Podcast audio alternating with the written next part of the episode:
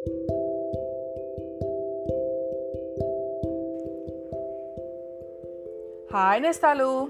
ఈరోజు నేను మీకు ఒక తెలివి తక్కువ పులికి సంబంధించిన కథ చెప్తాను. వినండి. అనగా అనగా ఒక ఊరు. ఆ ఊళ్ళో ఒక రైతు ఉన్నాడు. అతను ఒక రోజున తన ఎద్దులను తోలుకుపోయి పొలము దున్నుకుంటూ ఉండగా ఒక పులి వచ్చి అతన్ని మర్యాద చేసి అంతా క్షేమమా అని కుశల ప్రశ్న వేసింది. ఆ రైతు దైవకృప వల్ల తన క్షేమమేమని చెప్పాడు.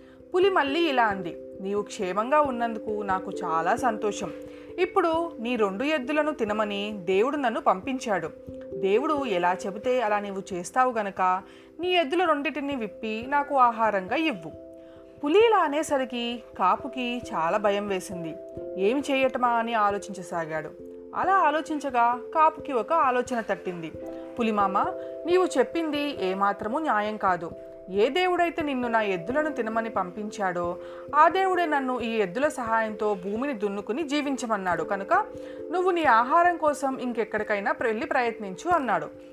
కానీ పులి అందుకు ఒప్పుకోలేదు. అదేమీ వీలుపడదు.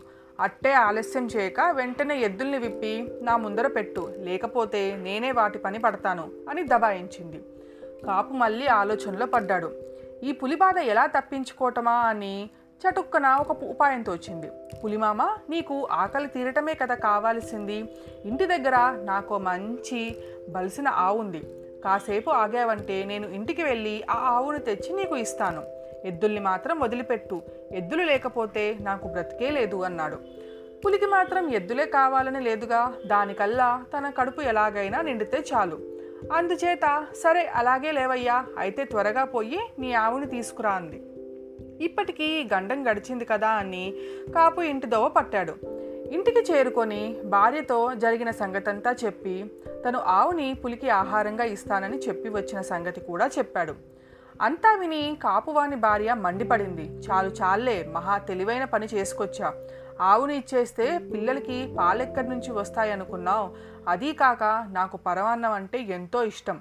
పాలు లేకపోతే నాకు పరమాన్నం ఎలా వస్తుంది? అందుకని ఆవుని ఇవ్వటానికి ఏమాత్రం వీల్లేదు. కావలిస్తే నీ ఎద్దుల్ని ఇచ్చుకో అని మొండికేసింది. ఓసి వెర్రిదానా మనం ప్రాణాలు నిలుపుకోవాలంటే అన్నం కావాలి కానీ పరమాన్నం లేకపోతే చచ్చిపోతామా?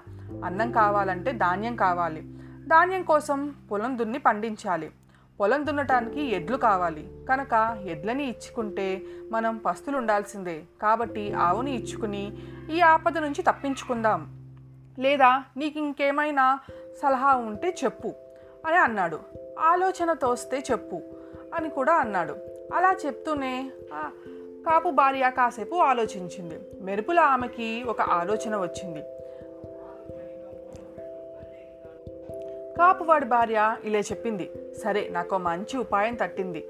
దానివల్ల మనం ఎద్దుల్ని వదులుకోక్కర్లేదు ఆవుని వదులుకోక్కర్లేదు.